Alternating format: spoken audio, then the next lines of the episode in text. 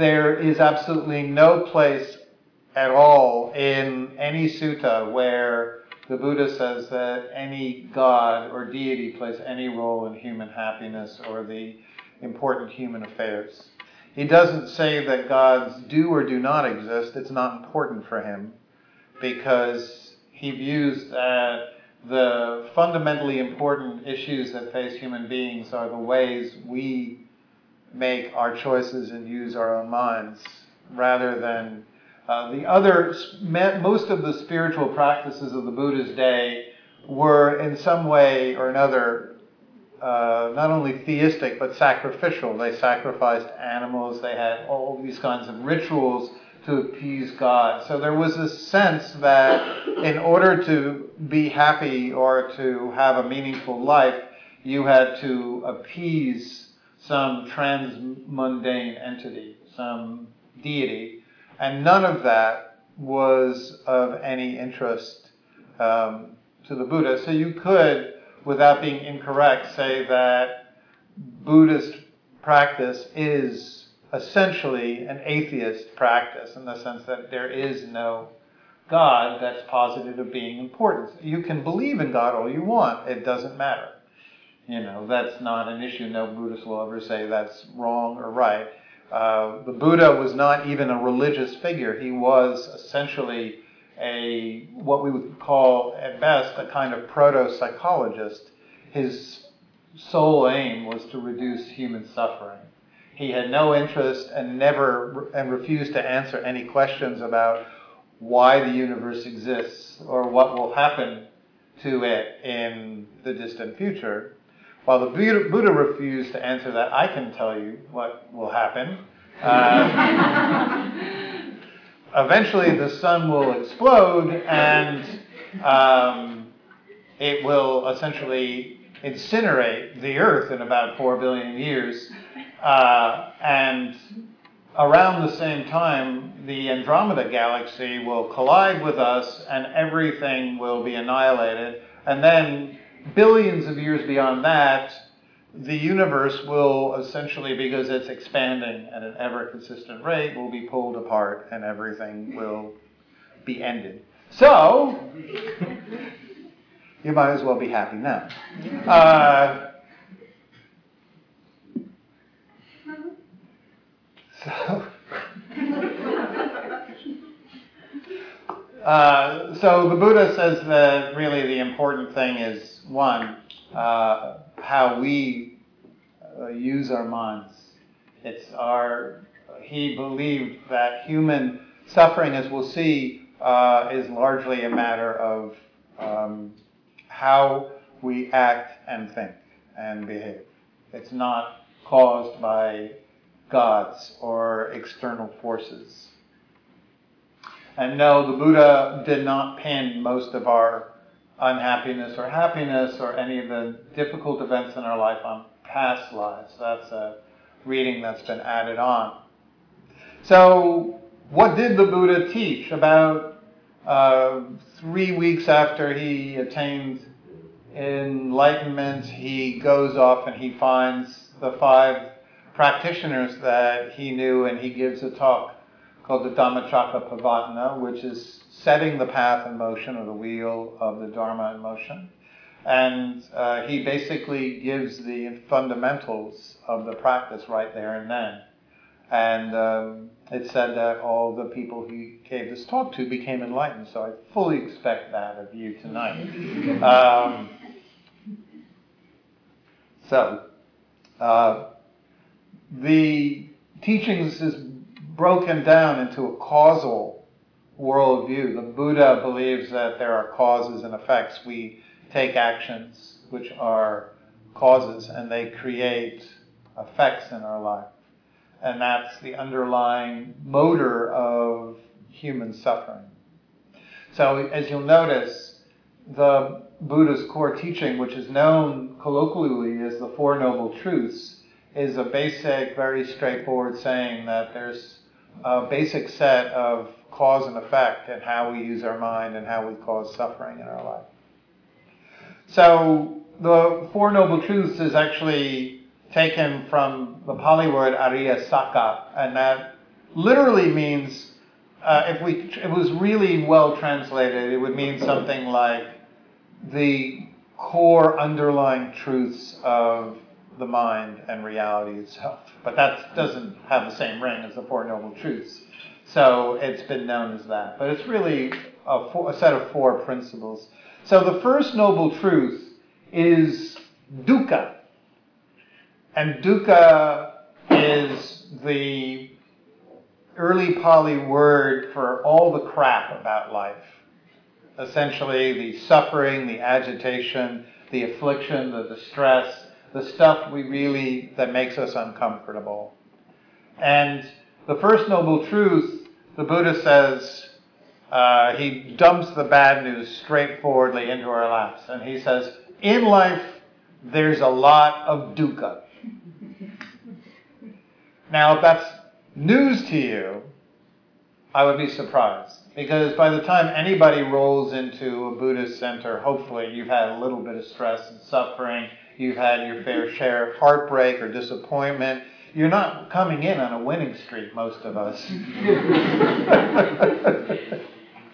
maybe you are. I mean, maybe you're just like people who said, yeah, well, last year's intention was working out, and boy, look at that, that worked out well. This year it's Buddhism. But, and that would be fun. but I suspect that a few of you are coming in because you've had your fair expression, experiences of stress and emotional struggles and uh, emotional wounds and, and challenges. So you know that in life there's dukkha. And the Buddha starts his spiritual path by saying we have to look at that, not avoid it, not try to repress it, not try to look away, not try to deny it, not try to minimize it, not try to navigate around it. But we have to start the practice of looking at it and understanding it. And that, in many ways, separates already the Buddha from so many spiritual teachers. He starts off by saying there's a problem, and the real thing we're going to do first is we're going to acknowledge it, and we're not going to uh, try to minimize it or you know try to paste on a smile and keep pushing through. We're going to actually investigate why there's so much suffering in life.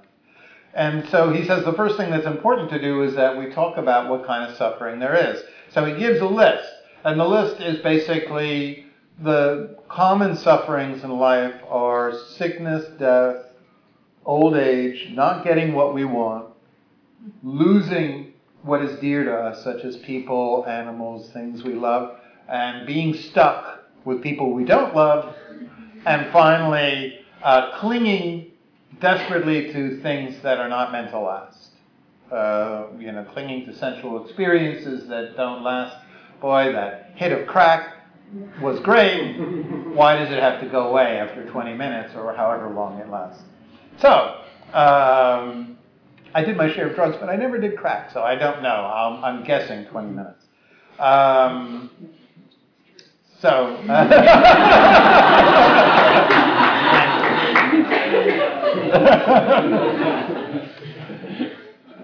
it, it's good to be back up here. Uh, so, um, breaking that down, the Buddha says there's really, you can break down that list into three types of dukkha. The first type is inevitable. It's dukkha dukkha.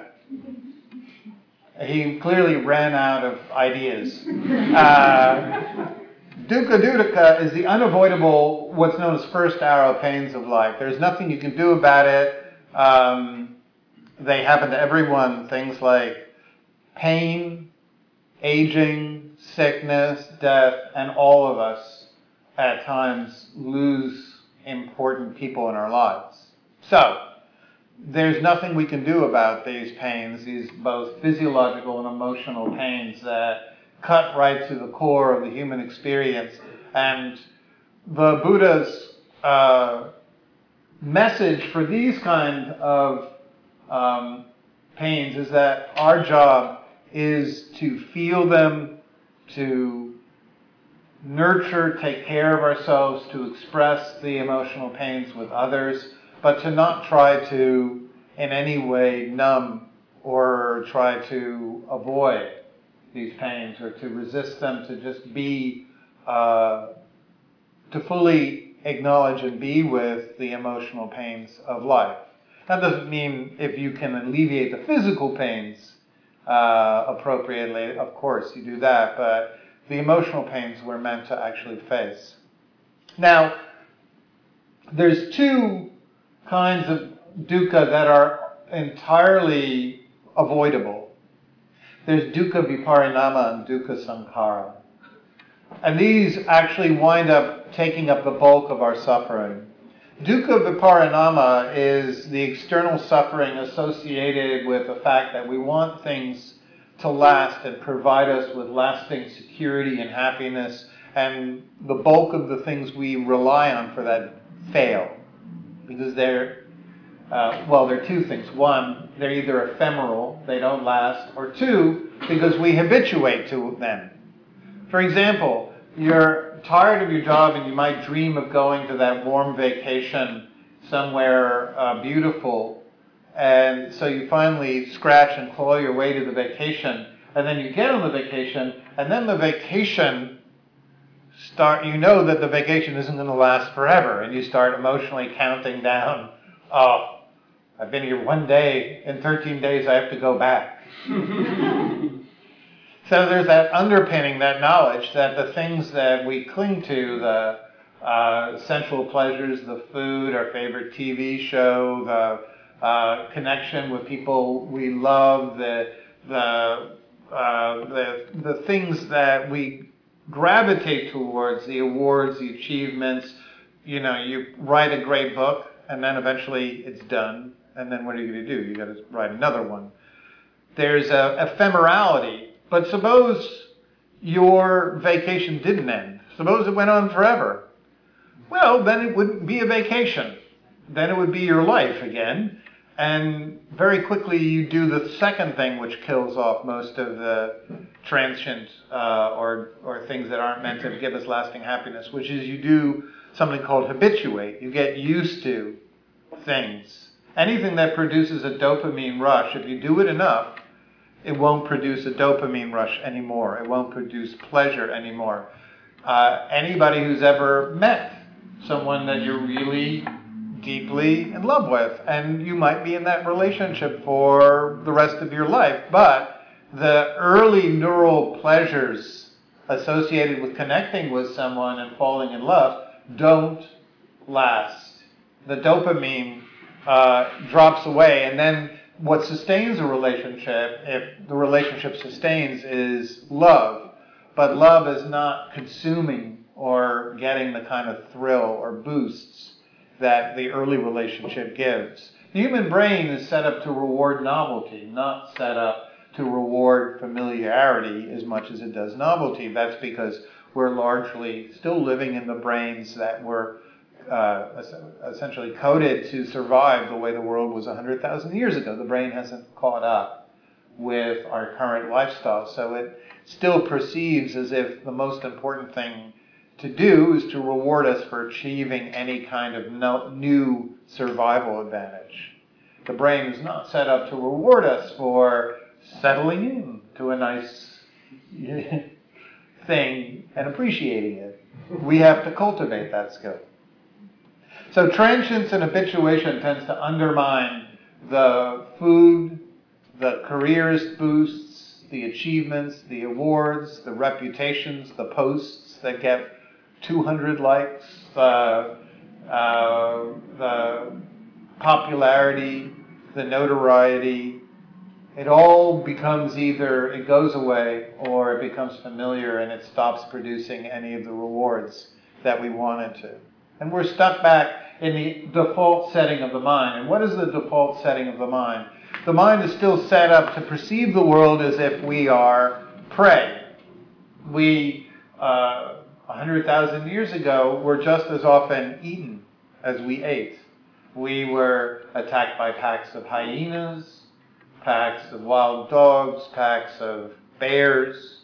People died in all kinds of gruesome ways. And unfortunately, the brain still hasn't caught up with our current conditions, so we live in default mind states that are anxious. And so we're constantly looking for an advantage and living as if we're under threat. The last kind of dukkha is dukkha sankhara, which is the stress that's caused by thinking.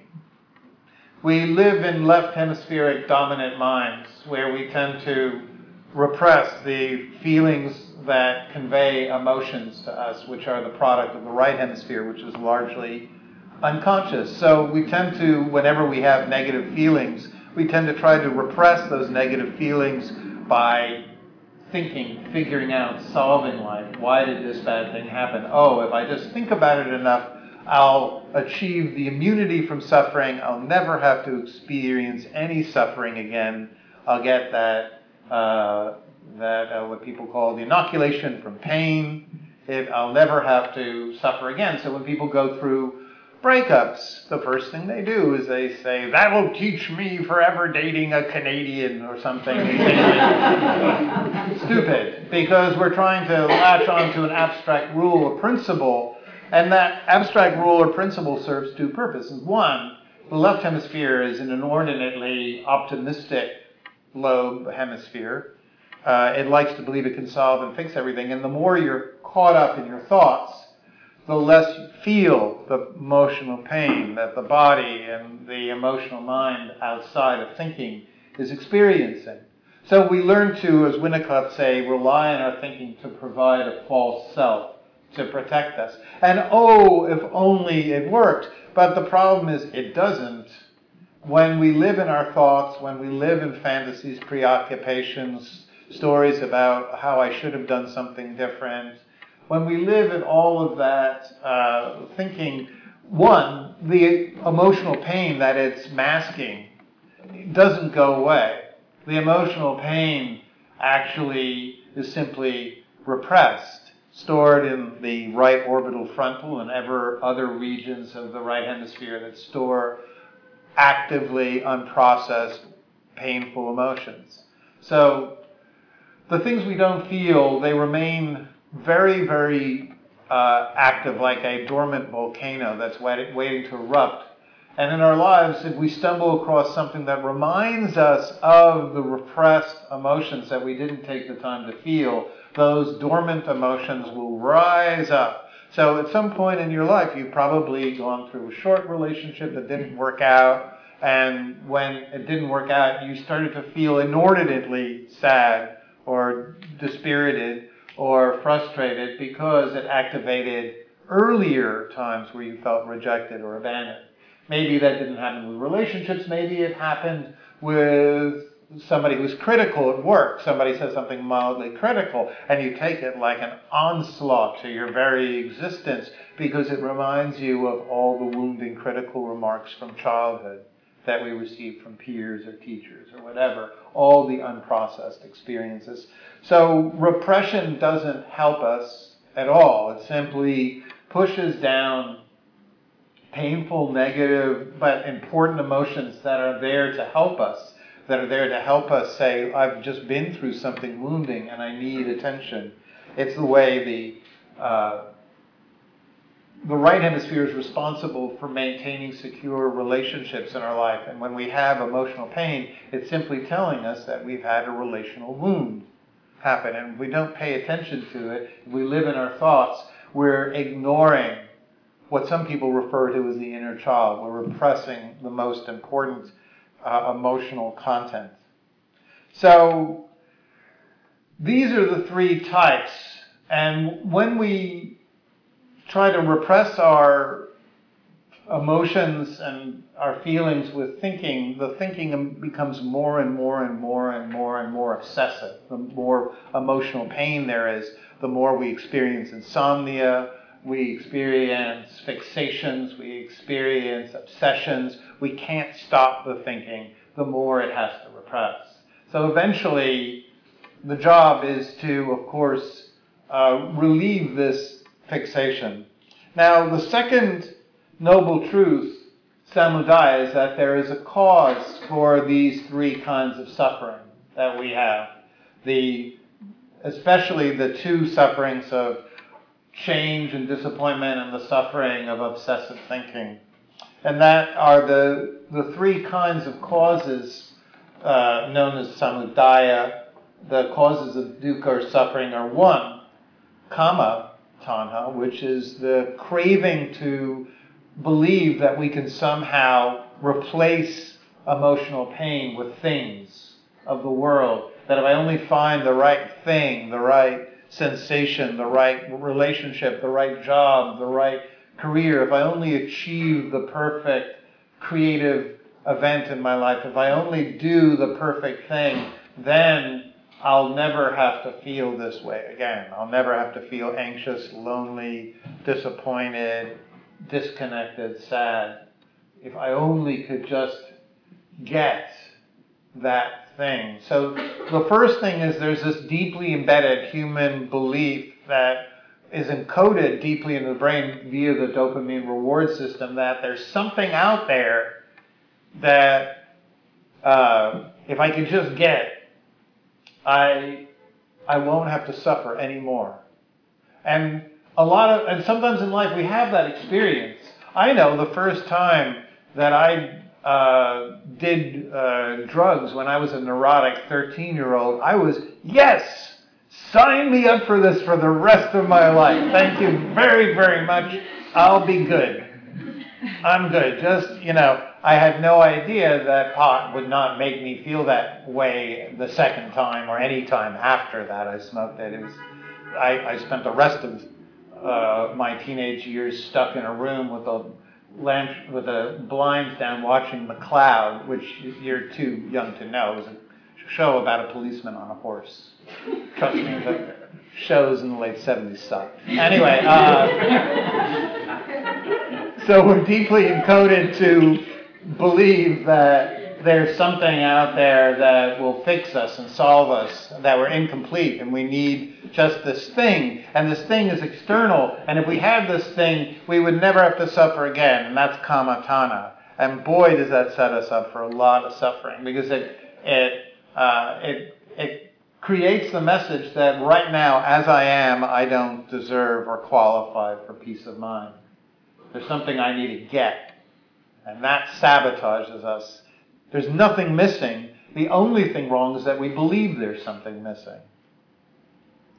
So, bhava tanha is the craving to achieve another personality, another state of being. When I get my diploma, when I finally uh, write my masterpiece, when I, or paint my masterpiece, when I um, attain that wisdom that I'm sure is tucked somewhere secretively in Buddhism or some spiritual path or some Hindu Swami, there's something I've got to gain in a future state I'll get. And again, that creates the belief that there's something now we cannot be happy. We have to wait until some future state before we deserve to have peace of mind, before we can attain any quality of security or ease or well being. So, all of these deeply embedded beliefs that cause suffering also push us away from the belief that in any way we qualify right now and here as we are for peace of mind. And the last quality that causes so much suffering is uh, vibhava, which is the belief that if everything else fails, that the best thing to do is to numb ourselves from pain rather than feel pain, rather than turn towards it and learn from it, learn to hold it, learn to be with the, the times when we feel our emotional wounds. Vibhava tanha is the belief that there must be a way to get rid of or numb uh, at all costs some of the most painful moments in life. For instance, the breakups, the heartaches, the losses. Just give me the heroin or give me the anything that will make it all go away. So fortunately, the Buddha didn't stop there, or it would be a fuck of a depressing spiritual path. So thankfully, there are two more. uh, there are nirodha, which is the cessation of suffering. The Buddha says just as there's suffering, there's also an end to most of our needless suffering. Yes, there's the inevitable suffering of dukkha dukkha. We all still have pain. We all still know old age, sickness, death. But there's also many, many, many, many times in life we can attain a really indescribable, transcendent kind of tranquility and joy and well-being that is beyond our, our wildest imagination. That this state is available to all beings, and the only thing you have to do is rewire your brain. But it's actually uh, a little bit easier than I made that sound. Um, one, we have the capability of achieving this, and two, there's two ways we get this path started. One is we let go of the idea that there's something we need to get, achieve, that there's something outside of ourselves, and instead we stop we start about the practice of letting go of the addictive striving towards something external or something in the future that we believe will fix us or make happiness possible. Now that doesn't mean we we have to live without ambitions or we can't make any plans, but it means letting go of the belief that that's where our true happiness or where our salvation from suffering lies. There's nothing wrong with wanting to get a degree, write a great book, make a movie, record a great album, have a great relationship, be start a business. There's nothing wrong with any of that. But if deep down inside we believe that'll be the thing that fixes me or makes me so that I never get anxious or miserable or that I'll never feel lonely, feel lonely again, then we're really, really setting ourselves up for a fall because none of those things will meaningfully address the core emotional experiences that cause human suffering. So we start out by transforming the way we relate to our ambitions and our goals. We let go of the craving, which is the belief that this is the most important thing. We pay due diligence to it.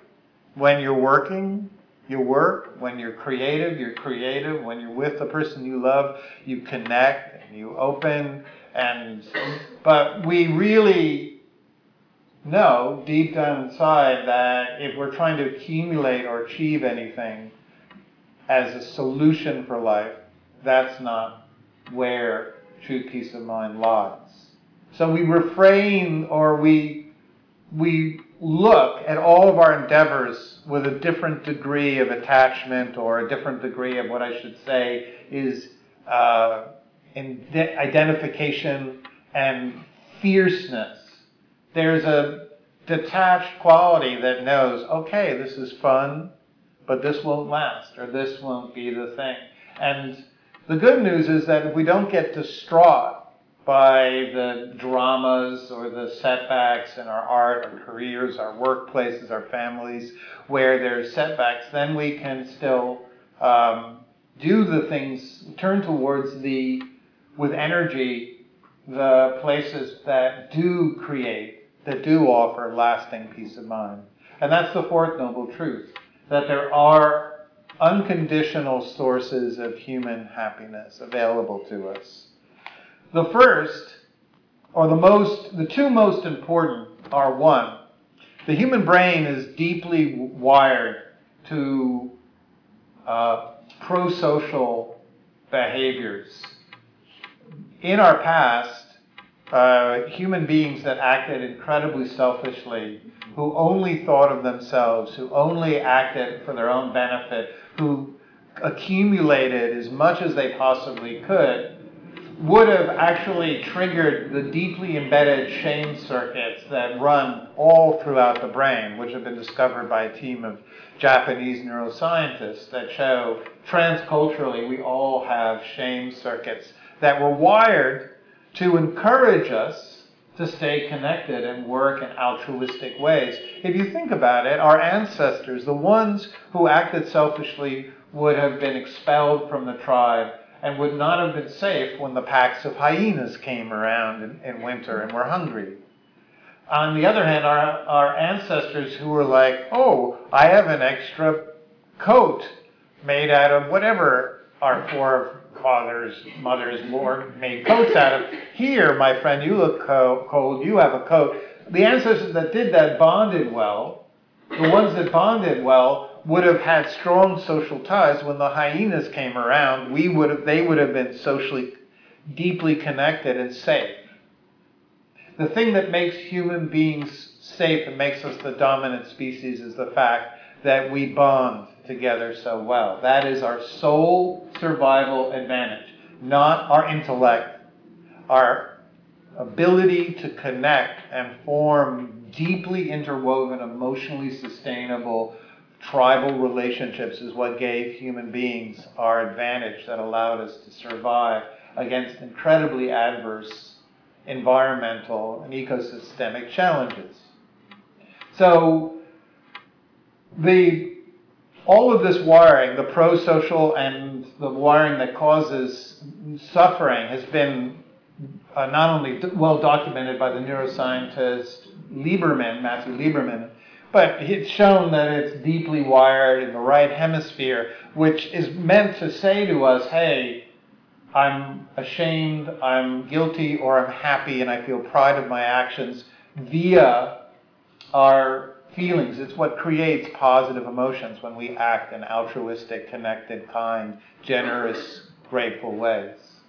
So, the first key of right action is to make sure that our underlying motivations are not simply self centered and fixated on our own happiness. To some degree, in our work, in our life, in our relationships, that there's always some recognition of the impact that our actions have on others. If we even have that basic intention, the Buddha said, to not cause harm, we're wired up to feel positive emotions in the future.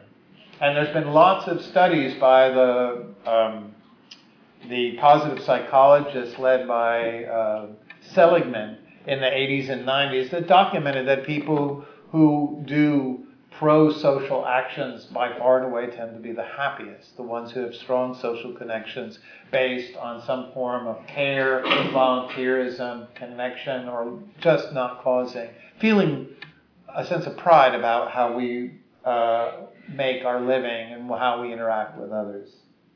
The second key is, of course, the way we relate to our internal experience.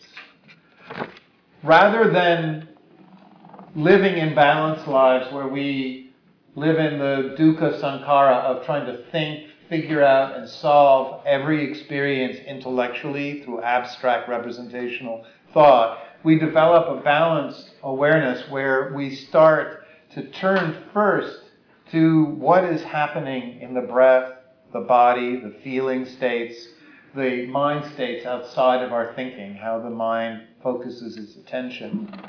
When you do that, you're bringing awareness back to your right hemisphere. When you pay attention to the messaging of your right hemisphere, it will rebalance you towards sustainable happiness. Your left hemisphere is deeply embedded in the dopamine reward cycle. It's the part that gets addicted.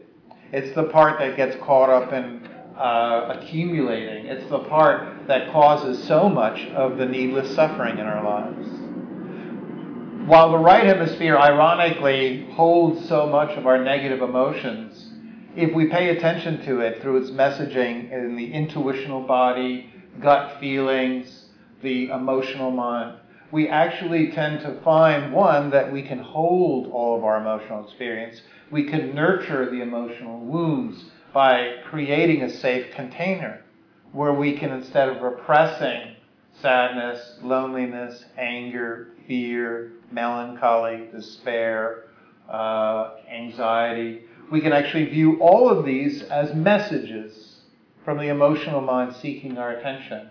And when we do that, we actually create a form of lasting peace of mind that's impossible to be conveyed.